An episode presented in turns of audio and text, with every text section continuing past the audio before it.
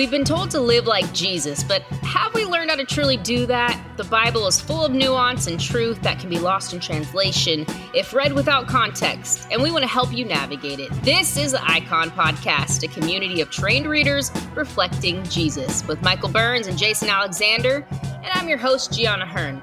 Today we'll be back in Mark chapter 2, focusing on verses 23 through 28. But before we get there, what's up, guys? Top of the morning to you. Yes, how festive ye be. Would that be correct? Yeah. Well, do you know what the actual proper response to top of the morning is? Blow of the evening to ya. I don't know. What? Did you say blow off the evening? I said below of the evening, but you couldn't tell by my Be- fabulous below, Irish accent. below. Yeah, I got you. That was a fabulous accent. Was was that an Irish accent? No, it sounded like an island accent, but it was tr- supposed to be Okay. Irish.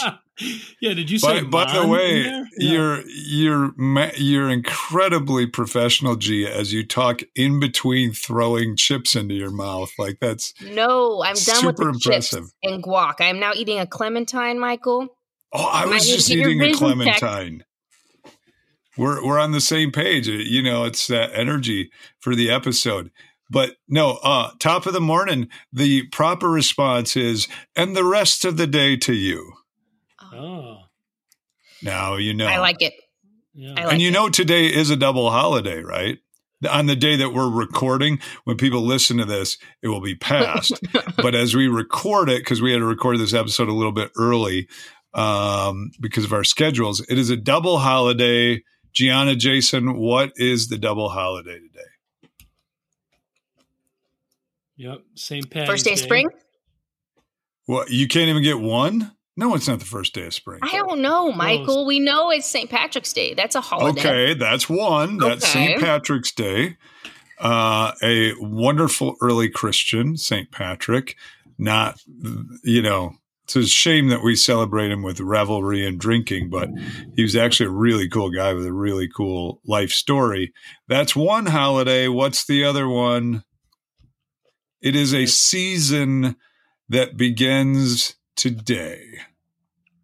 In fact, had I checked our schedules better, I would not have scheduled a recording while this is beginning. All right, Michael, you stumped us. We don't know. We're not as smart as you. It's March Madness, Oh, Oh, right. Of course. NCAA tournament. That is a holiday for me. It is. And you're Yeah. probably busting your bracket already. Um, I've already lost. A, yeah, we're we're like four hours into the tournament, and I've already lost one of my big upset picks. Uh, that I because you know how every year a lower seed goes through to like you know maybe the Sweet Sixteen. Well, I picked a thirteen seed, and they fizzled fabulously in the first round already. So thank you very much, South Dakota State. Jason doesn't have much to say on March Madness, it seems. I I But you're a basketball protest. fan. I- You, you know, well, like NBA is Jason like my- likes the ballet. Yeah, no. T- I so you know I, my obsession with the NBA is uh, right up against the the border of idolatry, but I have never my whole life like and I you know I went to a Big Ten school like I have never gotten excited about NCAA, and everyone says well it's better in the NBA because they try harder. I think no, they're they're not as good as the NBA. Like, it is not is nearly as fun as the NBA but that's just my so i always feel like such a out an outsider when march madness comes around because i just have no Ugh. idea what's happening But but Jason, wisconsin's involved right Yes, I, that's what I was going to ask, Jason. Yeah. What what Big Ten school did you go to? university of wisconsin There you go. And Yep. do you know who I have picked to go to the Final Four this year? do you really Oh, yeah. uw oh wow Oh, good for you And I know two people who have them picked to win it all. that's awesome Are you interested Yes. now? nah no uh no i only the only uh reminder i have of the university of wisconsin is the is the student loan that i have to pay off. That's about, about Well, you know they won the national championship two years ago, so yeah, they're I'm trying not an to. idiot. I, I remember get- that. Yeah. Yes, they did. A lot of people would dispute that, but they won the E the year that everything was canceled because of COVID. Yep. ESPN ran a computer simulation, and the Badgers won the national championship. I, I remember. My son Yep. actually, yeah, Elijah actually has a national championship shirt from that. Yeah, That's amazing. Do I? I remember what year was it when they played? Was it Duke with with A- Okafor? fifteen. Yeah, fifteen. Yeah, did remember you that. say 2015. Okafor? Okafor. Yeah, what's his name? Oh, jeez. Oh, Okafor. He turned it into a water reservoir, but Aquifer. Oh, So what, Leo how you say it? Okafor. Aquafina. What are you doing? Okafor. Orcafor. I remember But his. he gives Kawhi a run for his money in terms of finger length. That dude has some Yeah. big hands. But let's not bring up 2015. That's a painful memory for me as a Badger fan. Gee, don't we need to start in on the scriptures now because we don't want to talk about 2015 tournament when the Badgers were up by 10 with 7 minutes to go and blew the national championship. So let's get into Mark. Yeah, I've been trying to interrupt you guys, but no one can get a word in when you talk. Yeah, no, just yeah. kidding. Yeah, let's get let's get into Mark. And actually, Jason, are you prepared to read this passage? Because Michael's not prepared last episode to Yeah. read. So Yeah, yeah, we'll we'll yeah. push it to you, starting Mark two, verse twenty three. I Mark feel shamed. You should. No, not ashamed, shamed. Yes, I know what you said, Okay. All right. and I was okay. shaming. okay. All right. well, mission accomplished then. Take Let's it, see. Jason. Let's see. Let me. Um. Okay, here we go. Let's use. Let's look at the Revised English Bible. Uh, one Sabbath, he was going through the cornfields, and as they went along, his disciples began to pluck ears of corn. The Pharisees said to him, "Why are they doing what is forbidden on the Sabbath?" He answered, "Have you never read what David did?" when he and his men were hungry and had nothing to eat. He went into the house of God in the time of Abiathar the high priest and ate the sacred bread, though no one but a priest is allowed to eat it, and he even gave it to his men. He also said to them, The Sabbath was made for man, not man for the Sabbath. So the Son of Man is Lord even of the Sabbath.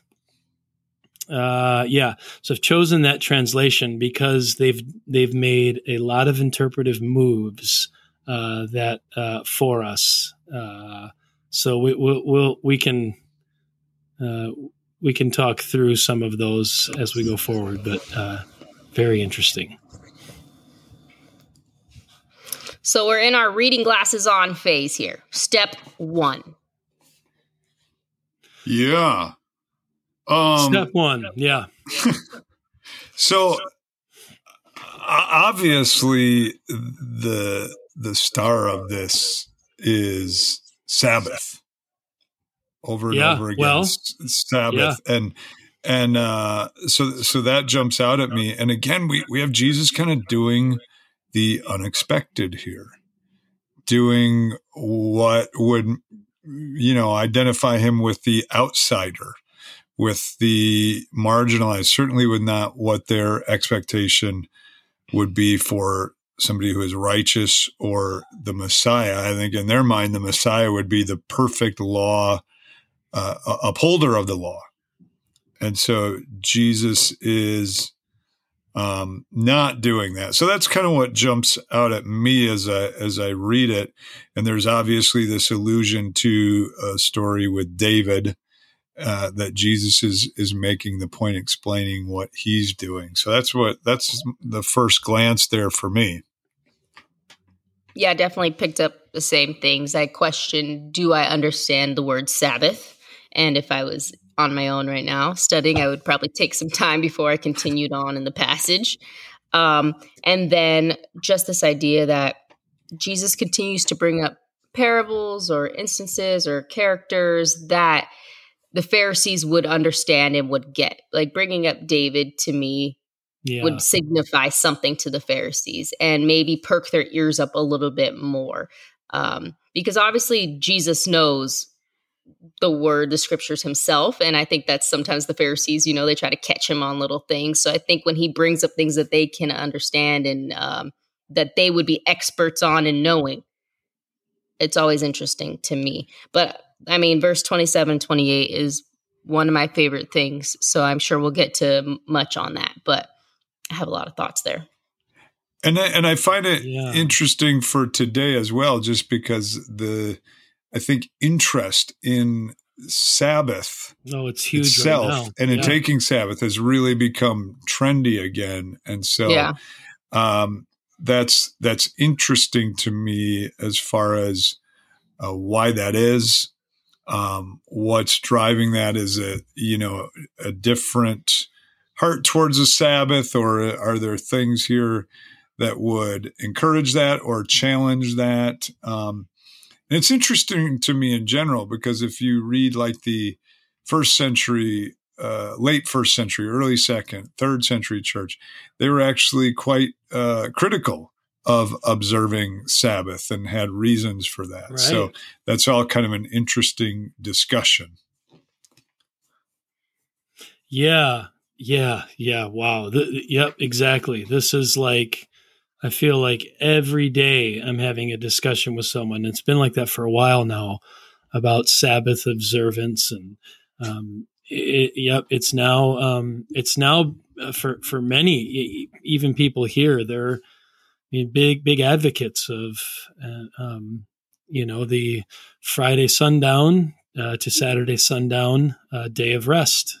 So that's um yeah, it's really interesting. Uh, um my you know, just reading like the reading glasses uh point, my my I wonder like what what are they doing that's breaking the Sabbath? like what it doesn't Right, seem right, like right. it it's just, you know, they're they're you know, they're, They're eating. Yeah, they're eating. I mean, they're they're they're walking through a field and there's there's food there and they they grab it and eat it and it, it really has gotten uh the, the sabbath um uh strict sabbath observant uh sabbath keepers they're they're upset by it so that would be uh, like what what what's so bad about what they're doing would be my first question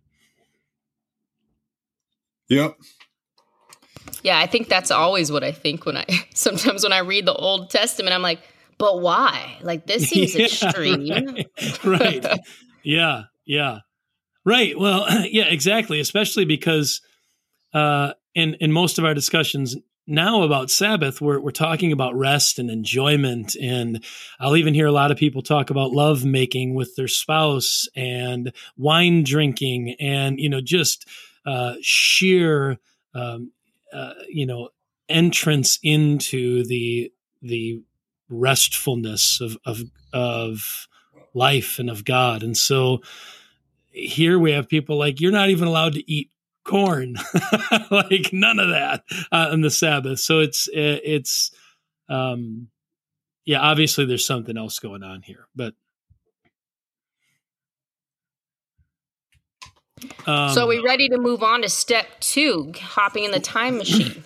Let's do it. Let's get Yeah. the DeLorean.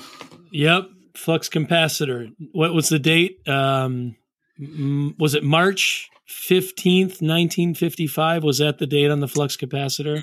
It was definitely 1955. Yeah. Yeah.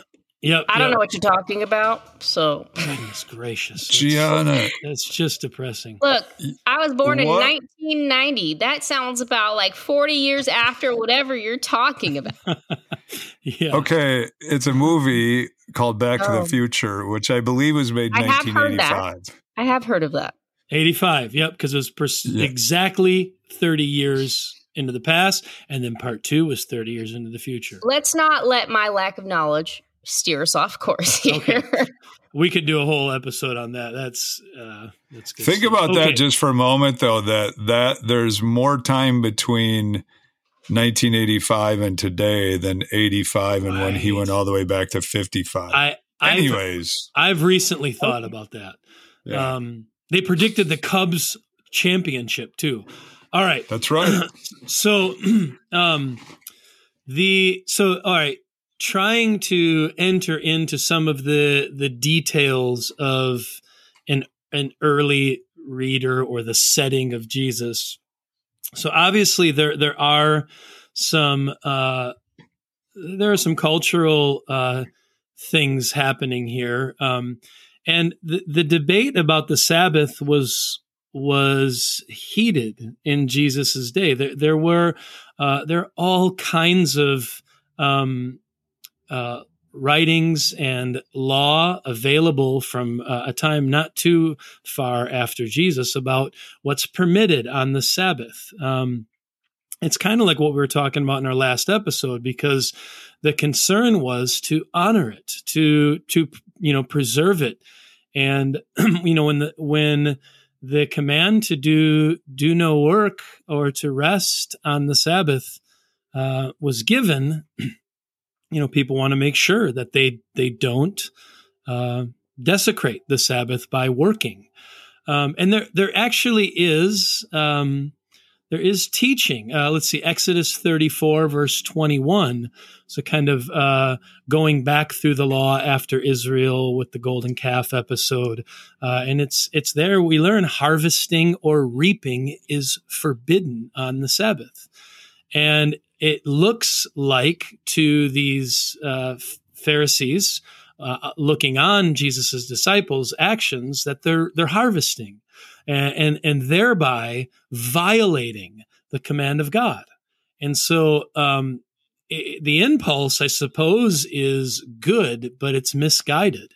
Um, so so there's that. Uh, but you know, for for it's it's pretty well established that uh, at least two of the key identity markers for a Jew living in uh, in Palestine or J- Jew in general in in Jesus's day uh, was Sabbath. Uh, and then uh, circumcision would be a, a, another big one. Uh, but these are what set you apart as being the, the people of God, Sabbath observance and it it wasn't only a a religious idea; it was a, it was a matter of national pride. it's, it's it's a matter of identity. So whatever whatever uh, Jesus's disciples are doing, and it's interesting because it's not Jesus doing it; it's the disciples.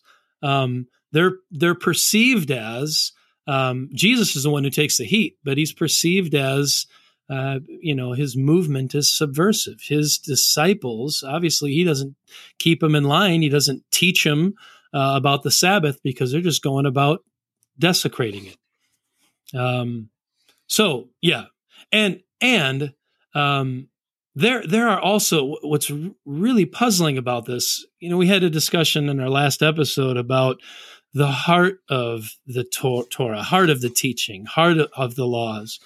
Um, and there are several laws that, uh, well, I shouldn't say several. There's at least three places, two in Leviticus, one in Deuteronomy, where um, doing this kind of thing is permitted, even encouraged, that uh, you're to leave your grain um, uncut so that uh, someone walking through might have something to eat.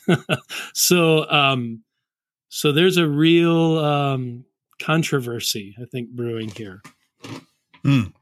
And it seems, Jason, like this is another one of those examples we talked about in the last episode of uh, using aspects of scripture as either a fence or a sidewalk to right. lead to God. That here's another example of the Pharisees setting up uh, a really specific fence. Hey, you've stepped outside. You're outside now. You're you're an outsider rather than seeing the sabbath as yeah. something to to lead people towards an understanding of god or of the coming messiah or what have you. Yes. Yep. Yeah. And, and you know it's this uh you know stringent um uh keeping of the law of the sabbath uh, I think it was William William Lane. He he mentions I think he uses a language like it it exceeds the intention of the very law. like it's almost like they they blew right past the idea of the Sabbath uh, in their anxiety to preserve it, um, which is you know just another instance of bad Bible reading. Uh, you you can read it and get it right and be totally wrong at the same time, which we've talked about a lot with Mark. And I think that's why we see it in verse 27 and 28, what the scripture says. Like when what you just noted, Jason, just blowing by what it was actually intended for. Um, and I, you know, I hope I'm not jumping ahead, but just this idea that the Sabbath is really for us. like yeah, it's not yeah. for God, it's for us. Like, and that's a lot of the times when I'm studying with people, most of what, if not everything of what God tells us is for our benefit, for our safety, for our security, for you know, our eternity, all these different things. It's all for us, not for him. Because what does God need necessarily? The Sabbath isn't for him.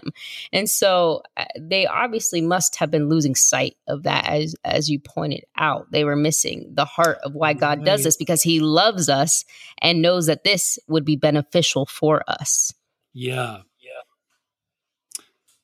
Yep, yep, yep, exactly. Yeah, it, it's it's the difference between a positive description of the Sabbath versus uh, in the negative. Uh, I don't know if that language is is is perfect, but but where while while the these Pharisees are concerned to keep the command and in their in their keeping the command they have to identify what shouldn't be done and so you know all of the things that constitute work.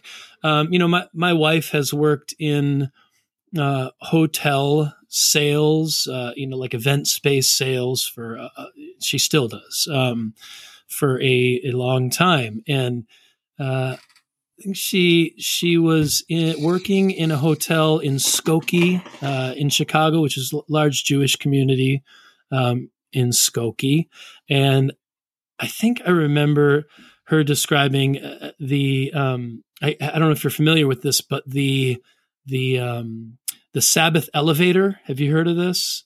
Like um, yeah, yeah, so, I saw him in, when we were in Israel. Absolutely. Yeah. Okay. So it's and, and this is and, and I'm not I'm not uh, I'm not making a judgment about this, but it's just an example of how um, you know when something's important, you take care to be you know very very uh, to identify how you preserve uh, preserve it. And so, like, you know, let, let, Jason, let me do, let me describe it real quick. The, yes, please. The Shabbat or Sabbath elevator is basically an elevator in a building that is set on um, from Friday night to Saturday night during Sabbath, and it just stops at every single floor and opens right. up.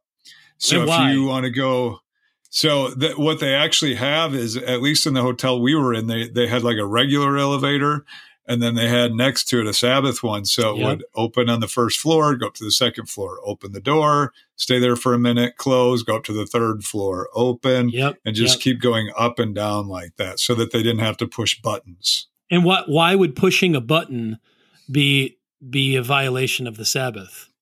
I believe it has to do with sparking a fire, right? Yeah, it's, kindling yeah, a fire. It's like yeah, a, yeah I'm so confused and the, baffled the right now. Yeah, so the the light, if you press the button and it lights up, you've kindled a fire, which is explicitly said. You should, you know, you don't kindle a fire on the Sabbath, and so, um, you know, it's it's that kind of reading. Um, you know, you're thinking about how do we make sure we don't break the command but Jesus's understanding is eh, okay, let's first think about what is the command about? What's the idea? Which you kind of brought up, G. Like it, it, it, there's there's something in it that is a blessing. Jesus does this over and over. Remember in Mark, well, we haven't gotten there yet, but in Mark ten, uh, with marriage. He's like, you know, Moses says in the law, and then Jesus like, yeah, but let's think about marriage for a second. Let's think about the creation of human beings and where marriage fits.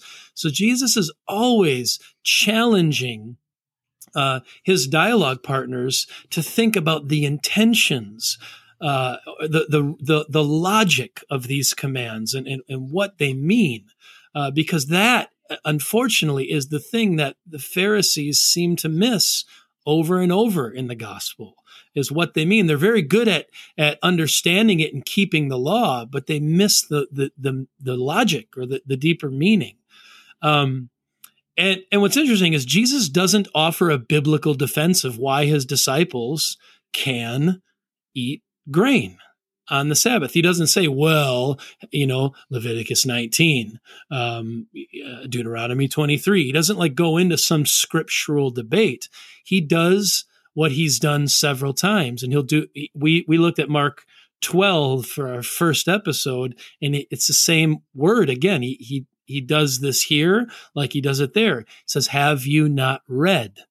And then he, he proposes a story that's not a defense of their actions, but rather a story about something similar, um, uh, something similar, uh, but the emphasis is not on the action, but on, uh, in this case, David. Um, so I don't know.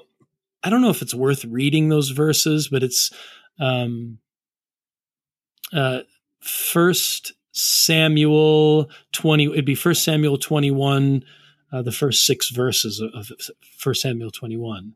Uh, do, do you guys re- remember that story at all? Are you, I, do you have it? I, can read it.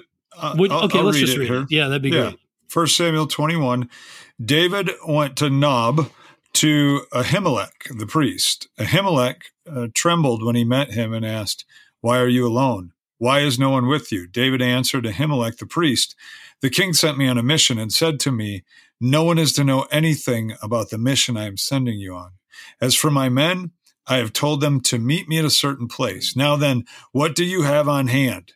Give me five loaves of bread or whatever you can find. But the priest answered David, I don't have any ordinary bread on hand. However, there is some consecrated bread here, provided the men have kept themselves from women.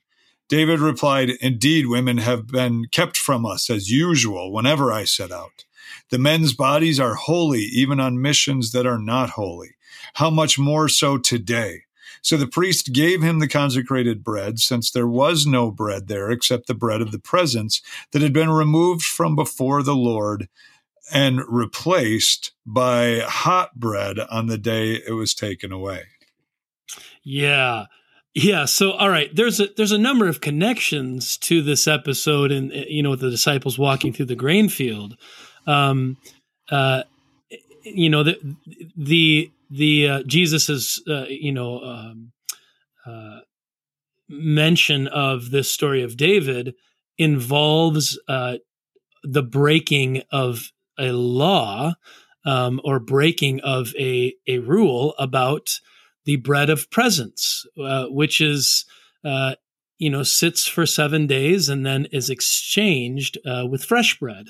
Um, and you you can look at this. Um, it's it's nothing really about the story of David that you know nothing says it's the Sabbath or that the reason Jesus is bringing it up because of the Sabbath.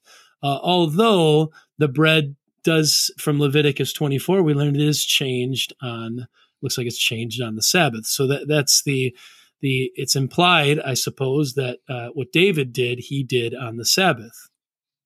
But it's this breach of law that uh, that uh, that Jesus wants to bring up.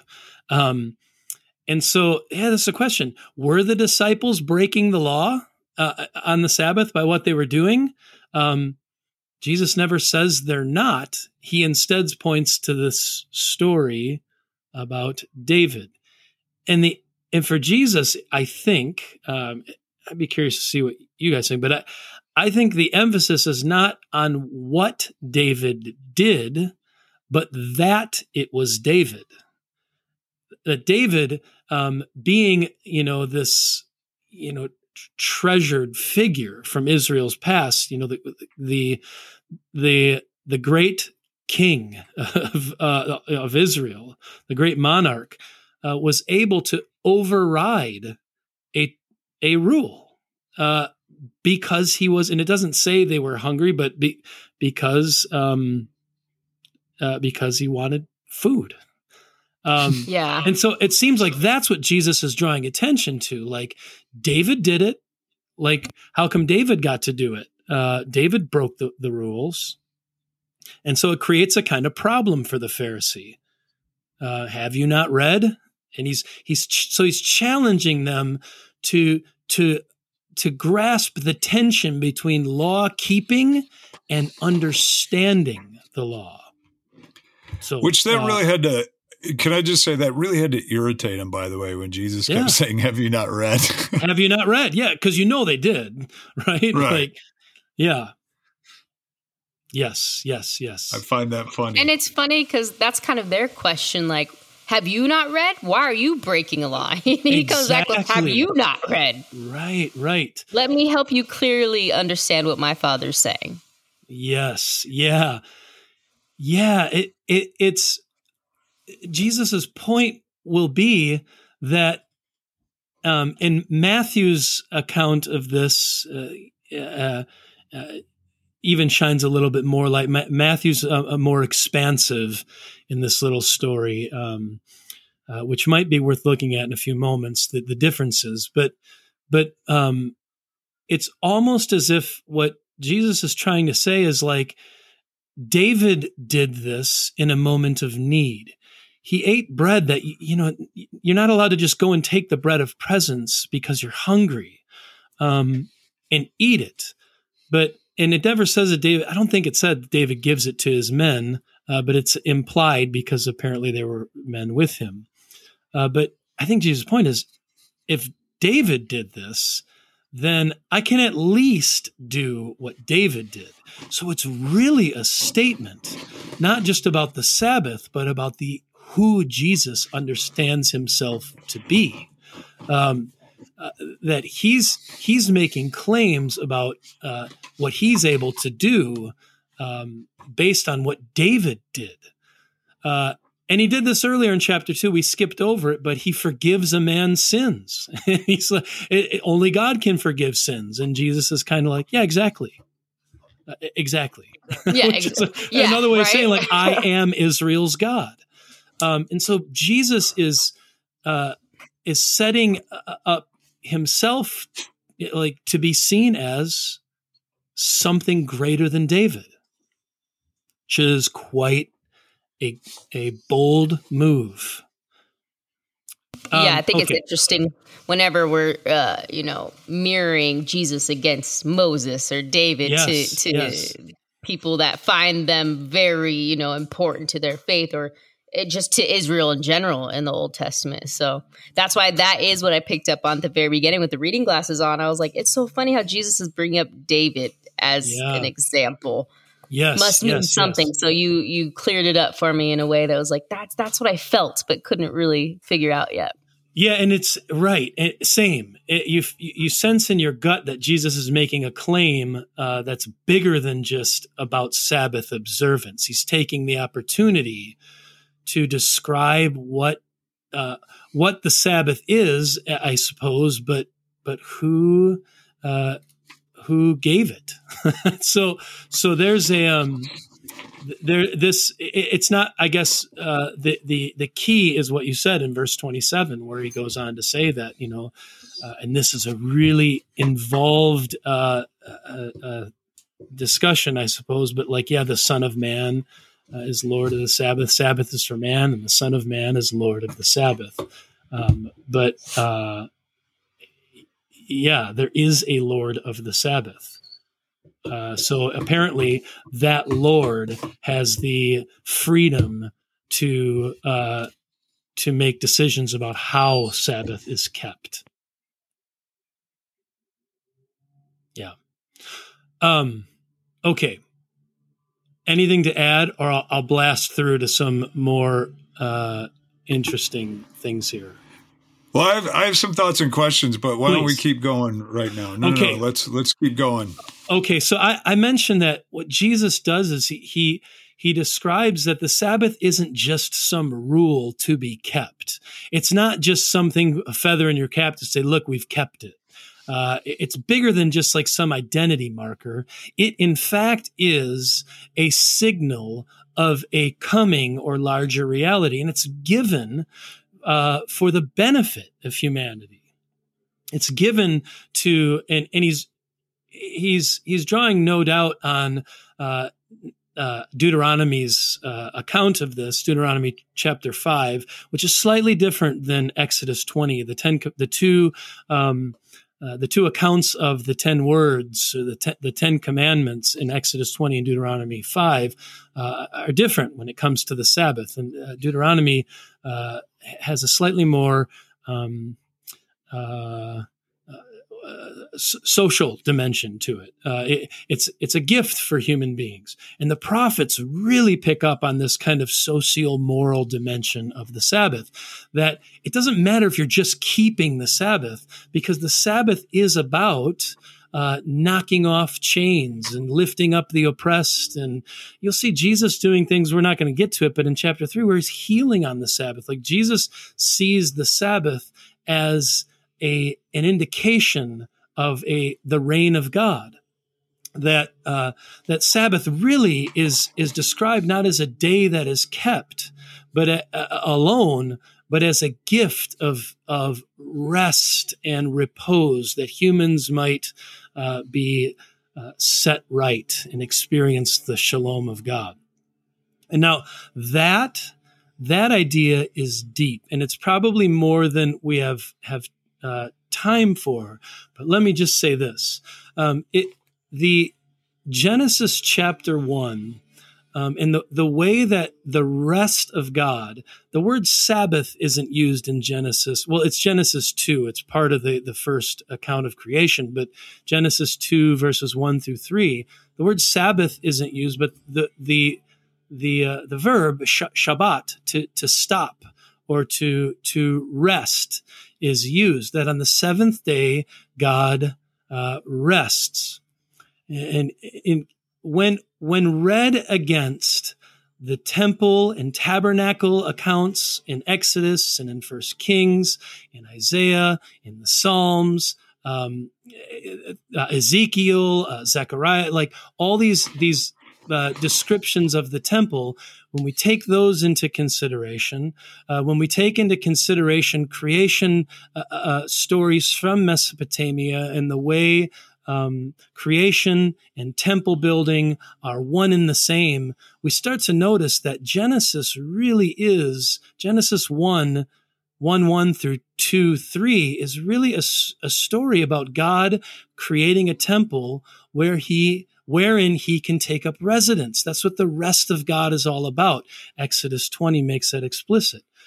But my point is, if you're, if you're not lost, let me try to clarify. The, the idea here is that the Sabbath uh, in Genesis, uh, or, or I'm sorry, the rest of God in Genesis is all about God coming to take up residence in his temple. That's the idea. And that's why Jesus will seem to be breaking Sabbath, but it's almost like Jesus is saying, you know, my father doesn't rest. He's always at work. He'll say things like that.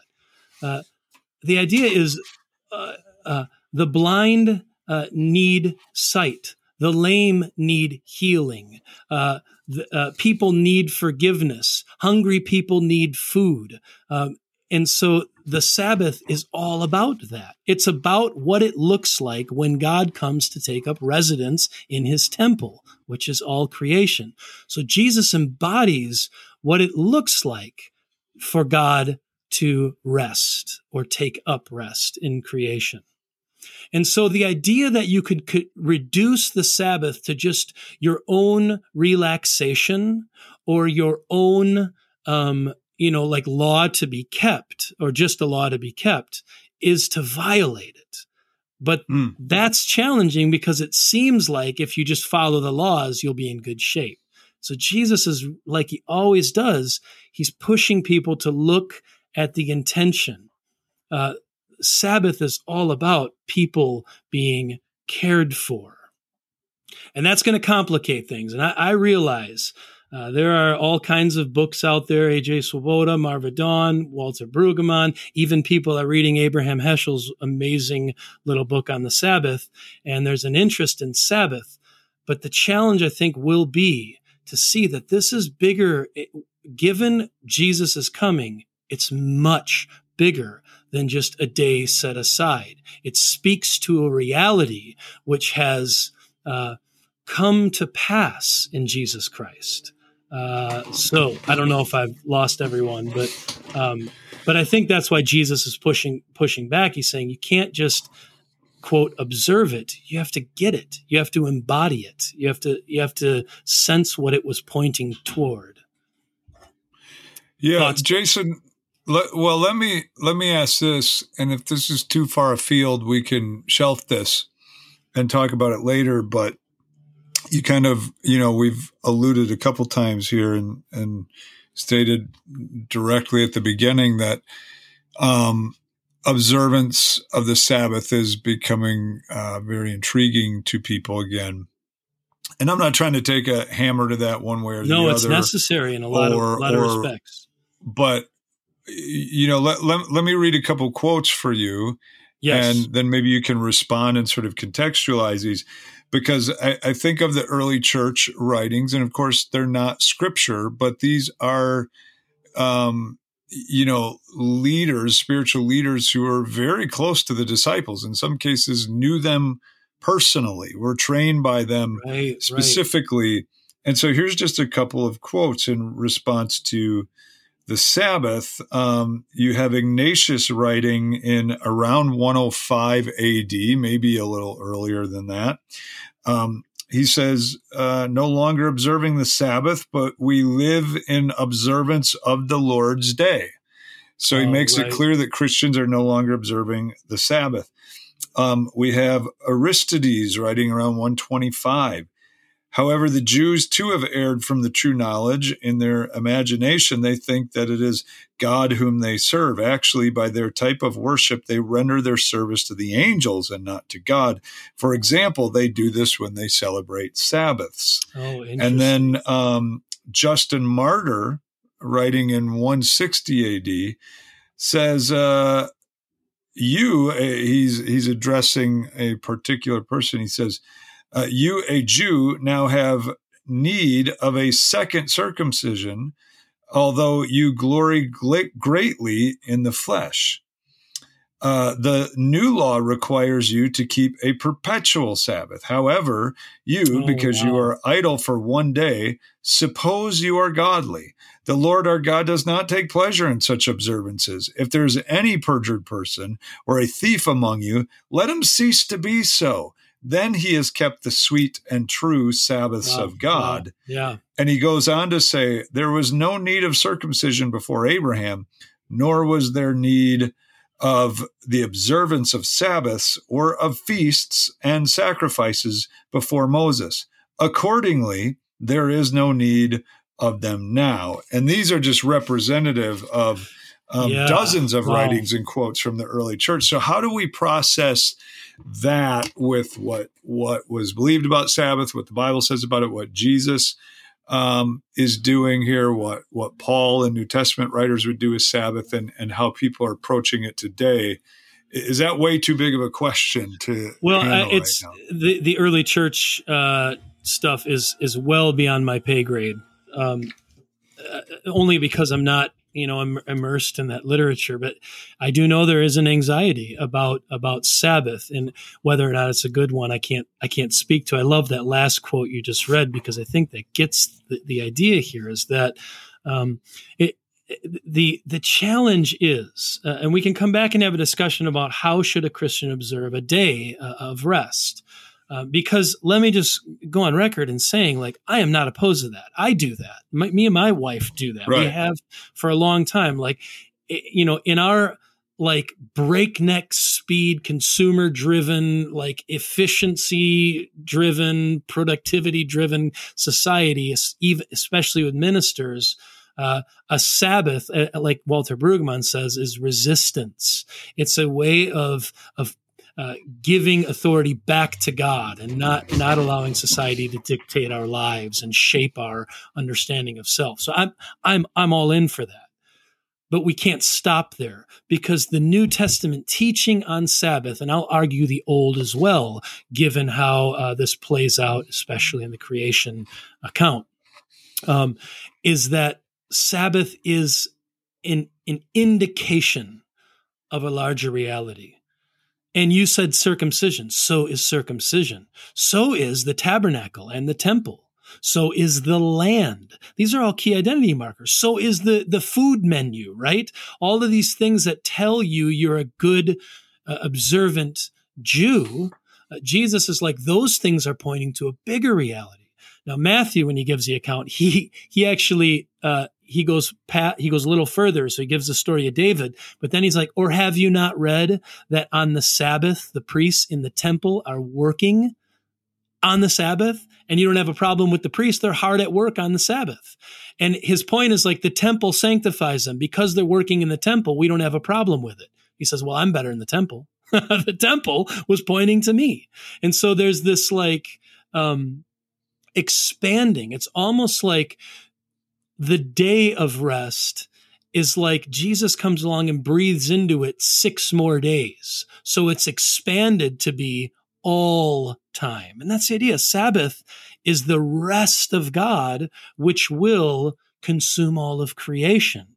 And that's already begun in the person of Jesus. So that we could take a day of rest, we could take a day off. Here, here's my challenge to, uh, to, to folks like me who do take a day of rest. We could take a day of rest but we can't, by that day off, imagine we've understood or fulfilled what Sabbath means, which is to free the oppressed and to anticipate the rest of God in giving it out, in embodying it in our own lives. So that's the danger with moving back toward um, I've given this analogy before, and I'll probably make a lot of enemies for this by talking about things this way. But imagine you're driving down the road. Um, let's say for me, I'm headed to Mount Rainier, which you don't really need a sign for going to Mount Rainier because you can see it from everywhere here. But uh, you see a sign on the road that says Mount Rainier 12 miles ahead. You don't pull over and stop at the sign and not go on to Mount Rainier you don't just like say, oh, look, here's a sign for Mount Rainier. Let's camp out here. like you take the sign as pointing beyond itself to Mount Rainier. That's something like what Sabbath is according to Jesus. Um, as challenging as that may be, given our new settled, uh, settling into new traditions and rhythms, we have to come back and do business with the extent and expansiveness of Sabbath according to Jesus Christ. He'll even go on to say, I am Sabbath, right? Matthew 11, I am the rest of God. Come to me and I will give you rest. Uh, so, so Jesus really does a number on Sabbath. So we can't imagine now that by observing Sabbath, uh, we've, we've done, uh, on a day, we've done all that Sabbath intends. So this, this is Jesus' way. He just pushes beneath the surface so I don't know. Yeah. Does that make sense, or am I? Uh, yeah, no, like it, it does. And well, you do sound like a lunatic, but not yes. for that reason. Okay. Um, but I think the uh, I think you've hit on what the early church was getting at, which is um, they weren't just wiping away the idea of Sabbath and saying, "Oh, it was a mistake." They're saying it, it is now here. It's arrived in the life of Christ, in the new creation, and is to be lived out every single day. Yes, and then right. it, it seems to me that Paul's position on this was um, was that that yes christ is our sabbath rest that we so there's no need for those sorts of festivals or days but at the same time if people wanted to observe them he gave Absolutely. them room to Absolutely. do that Yep. But where where Paul would say, okay, the boundary is is you can't look down on those who don't. You can't judge them. You can't try to force them to do this. You can't put them in a second class state or say that they're uh, lesser than than you are. And, and in some ways, he he does call those who don't need to observe those things or don't uh, want to observe them to give room to protect the sensitivities of those who do, but there's a mutual love there. Um, and so it would it would seem like those who want to uh, I love what you're saying. You know, taking a day of rest is great. Don't imagine though that that's quite exactly what Sabbath was in in the Old Testament law. Or what um, it's become want, in Christ. Or what right? it's become in Christ. Right. Um, and I think we need to pursue it and fulfill it in Christ. Uh, we don't need to pursue the Old Testament law version of Sabbath, although I suppose if somebody uh, wanted to, there's nothing inherently wrong with that. Um, it's it's unnecessary as long as they're not replacing um, what we have in Christ. Right. right. And, and, and those who want to, you know, ob- observe a day of rest, that's great. But I do see some people sort of slipping into a little bit of like, well, we understand a little more about scriptures and the Jewishness of the culture than you do. And I, I do think it's vital to understand, you know, we don't have time to dive into this too deeply, but, um, eh, you know, well, I, I am right on board with people who are like, hey, when we read the Bible, we need to understand the Eastern mindsets and the Jewish culture behind much of what's done and and thought, and, yeah, and that helps sure. us understand Scripture. Sure. That's some of what we do here. Um, although I think we try to really include the Greco-Roman and the full cultural uh, attaché of the time, but I don't see anywhere in the New Testament where it's making an attempt to drive us into Jewish culture or practice or, uh, you know, so it's a tool to understand scriptures to apply to our context today, right. but uh, not necessarily. I, I don't see anywhere where the point is like now go, you know, embrace some of the Jewish practices and feasts and festivals and uh, language and and that sort of thing. Yeah, right, right, right. Yeah, I mean, Paul to the Gentiles will say like circumcision won't help you. Um, and that sounds blasphemous because there would be Jewish Christians who would still practice that as, yeah. a, as a, form of identity. I think I think the, the, the danger is with anything, don't swap out the sign for Mount Rainier for Mount Rainier, right? Yes. Don't don't swap out the day for the right. creation wide reality in that's been inaugurated in Jesus Christ. And I'll say it again because I, am sure I'm glad I don't get the emails. If you know people are listening, they're probably going to hear me hear me wrong. But I practice a day of rest in our society. I think it's vital that we have boundaries, that we no learn doubt. to rest. But but my point is like we have to deal with the extent to which this teaching is brought up. Jesus and so Matthew. here's here's my question. Sorry, yeah. here's my question. Should a day of rest be called Sabbath? Yeah, or is that confusing? I think that's fine, especially because it's anticipatory of the Sabbath, which we imagine has arrived in Christ. Like, and and so I think we take a day of rest. I think where it gets weird is when we start to build up all kinds of hedges. Like I don't, you know, like what it means now for me, Sabbath is I don't do this and I don't do that and I don't do that thing too. Um, or you know, I I watch movies and that's that's like okay, that's great. That's what you do on your day of rest. But when you call it a Sabbath, bring on board the the expansiveness of that idea um, it, when Jesus in Matthew he quotes Hosea six, he says, "Go figure out." You know, they're challenging him. Same same story. They're challenging what the disciples are doing on Sabbath, and Jesus says, "Go figure out what this means." And he quotes Hosea six six, "I desire mercy, not sacrifice." Go look at the the Sabbath through that lens right go go look at it through the lens of like this is the idea of giving rest for all humanity not just a day off I don't think anyone yeah. would put it as just a day off.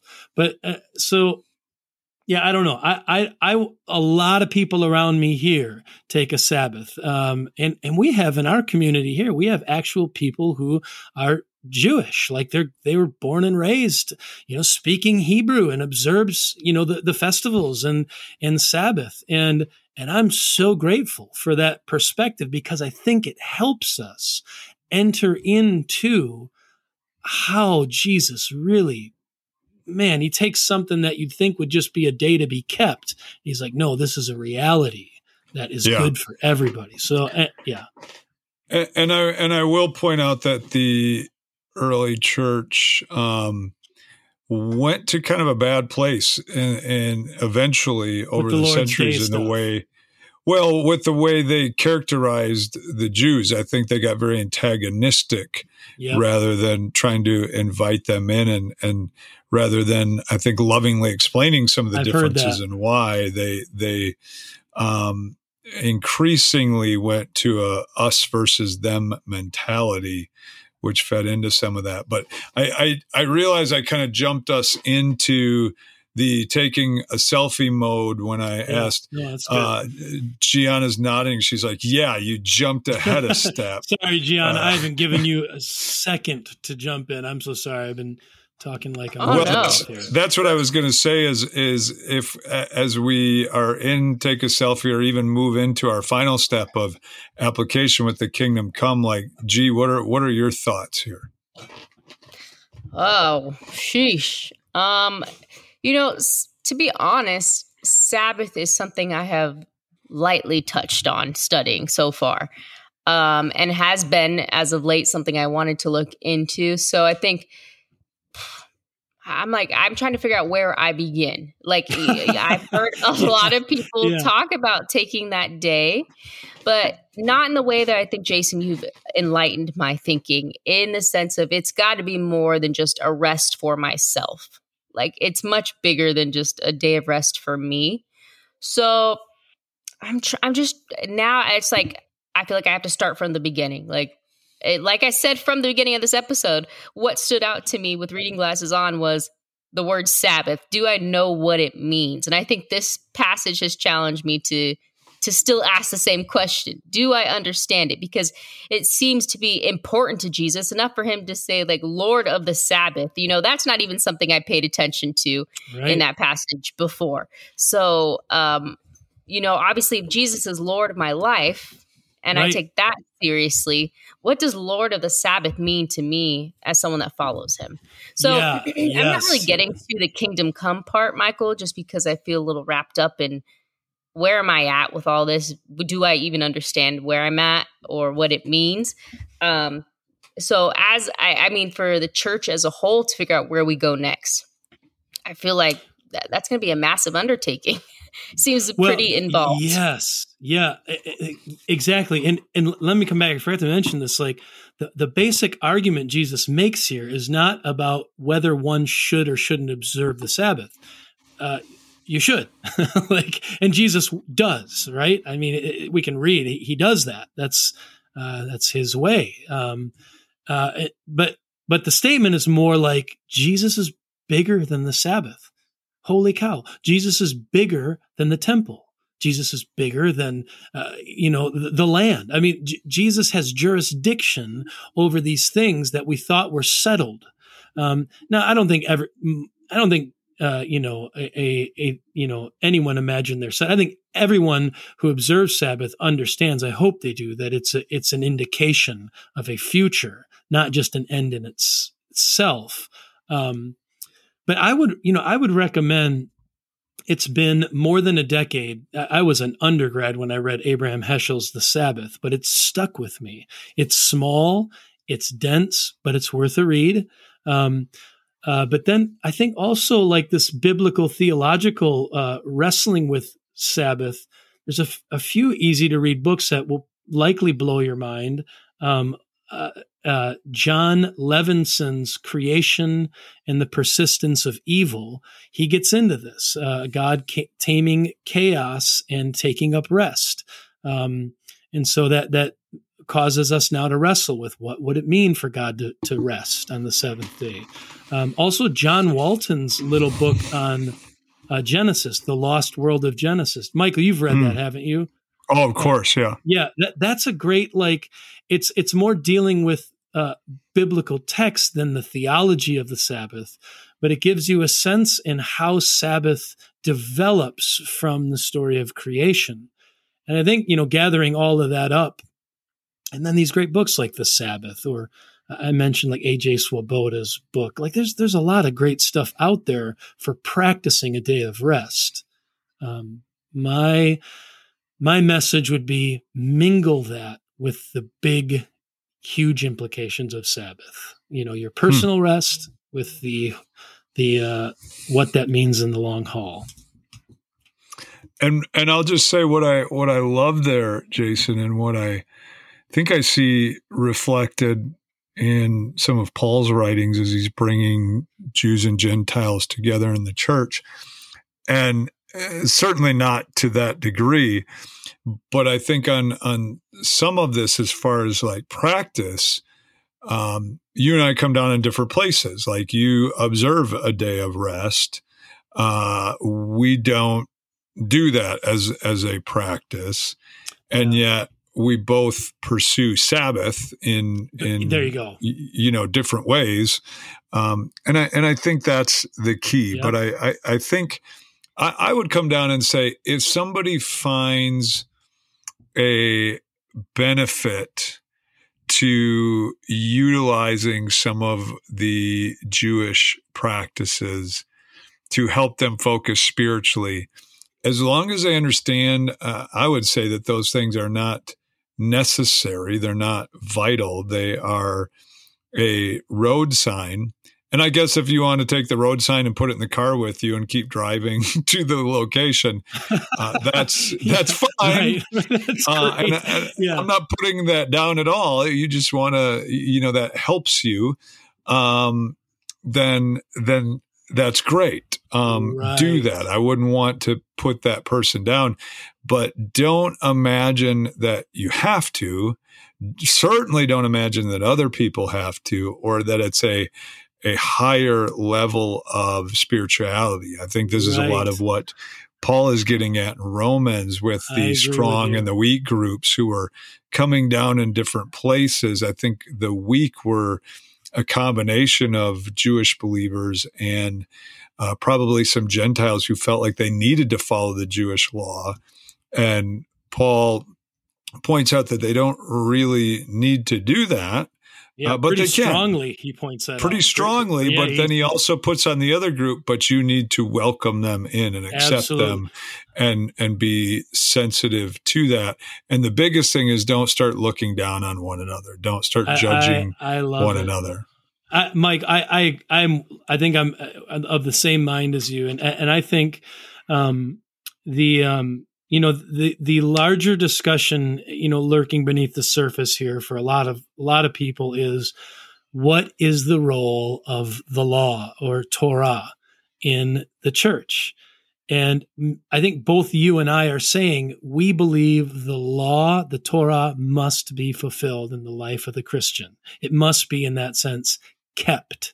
But what we're saying is the way it's kept is um, it's been nuanced a bit with Jesus Christ. The way the law is thoroughly good and and uh, is is vital for the life of a Christian, but the way that law is interpreted and kept uh, is different. Uh, in the church than it was before Jesus Christ. And so I want to be very clear. I'm not saying that like the law was for the Jews and it's it's over. Uh, that would be way too simplistic uh, a way of putting it. And we probably need to, if this was interested and you get feedback, we probably need to just at some point have a discussion about that. Um, yeah. Eh, or as Paul would say in Galatians, neither circumcision nor uncircumcision nor un- anything. Exactly. What what yeah. matters is the new creation. It's yes, it's living yes, out yes. the new creation. So no, that's that's been fantastic. I know uh, it's it's a challenge because any one of these episodes we feel like we could stop and do a a multi-part series on these.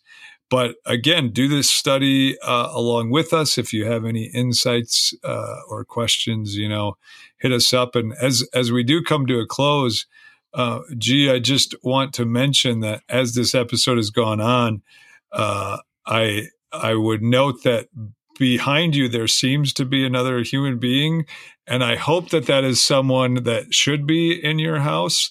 Um, yeah you know it's a tall man dark lanky. No he's yeah, there for definitely. the airbnb right? There yeah. there he is. It's your husband. There you go.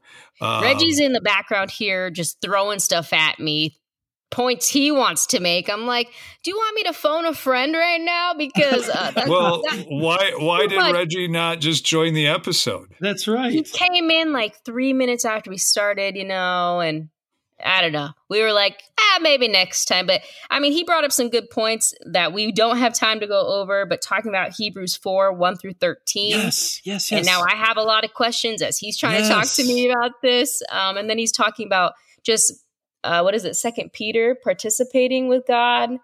Um, in the divine nature. So there's so much. Obviously, it seems like this yeah. topic we could get into, and um, maybe we'll see a guest appearance. But the Reggie Hearn, the man of my life, the father of the seed that we have Wait, now told make the it world happen, about. Captain. Yeah, that'd be great.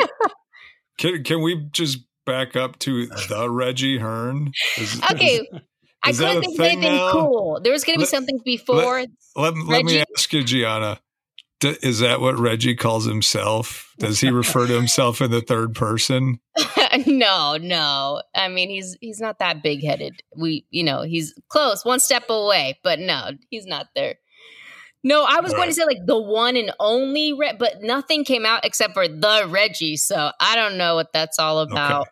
Uh, well, I think we will definitely return to this topic of uh, the law and the Sabbath in Mark. It will come up again and so we'll true. we'll have That's to yeah, yeah, we'll have to make a note of it and make sure that we return to this discussion and answer some of those uh, great questions. All right, Jason, great study. We appreciate your insights. If you guys are listening to our podcast and you'd like it, we'd like it if you would like, comment, or subscribe, or even leave us a review. You can also send us a note to eikonpodcast at gmail.com. That's E I K O N podcast at gmail.com if you'd like to reach us. And, you know, we want to hear your feedback. If you want to send us a short little video, maybe within 30 seconds, we'd love to, if we can, play some audio. We want to make this interactive. So, please send us the emails. We'll send it straight to Jason. He'll answer you directly. uh, again, we'd like to thank our producer, Dave, Derek Schneider, and De La Noise Productions for our music. It's been a good one, guys. We'll catch everyone next week.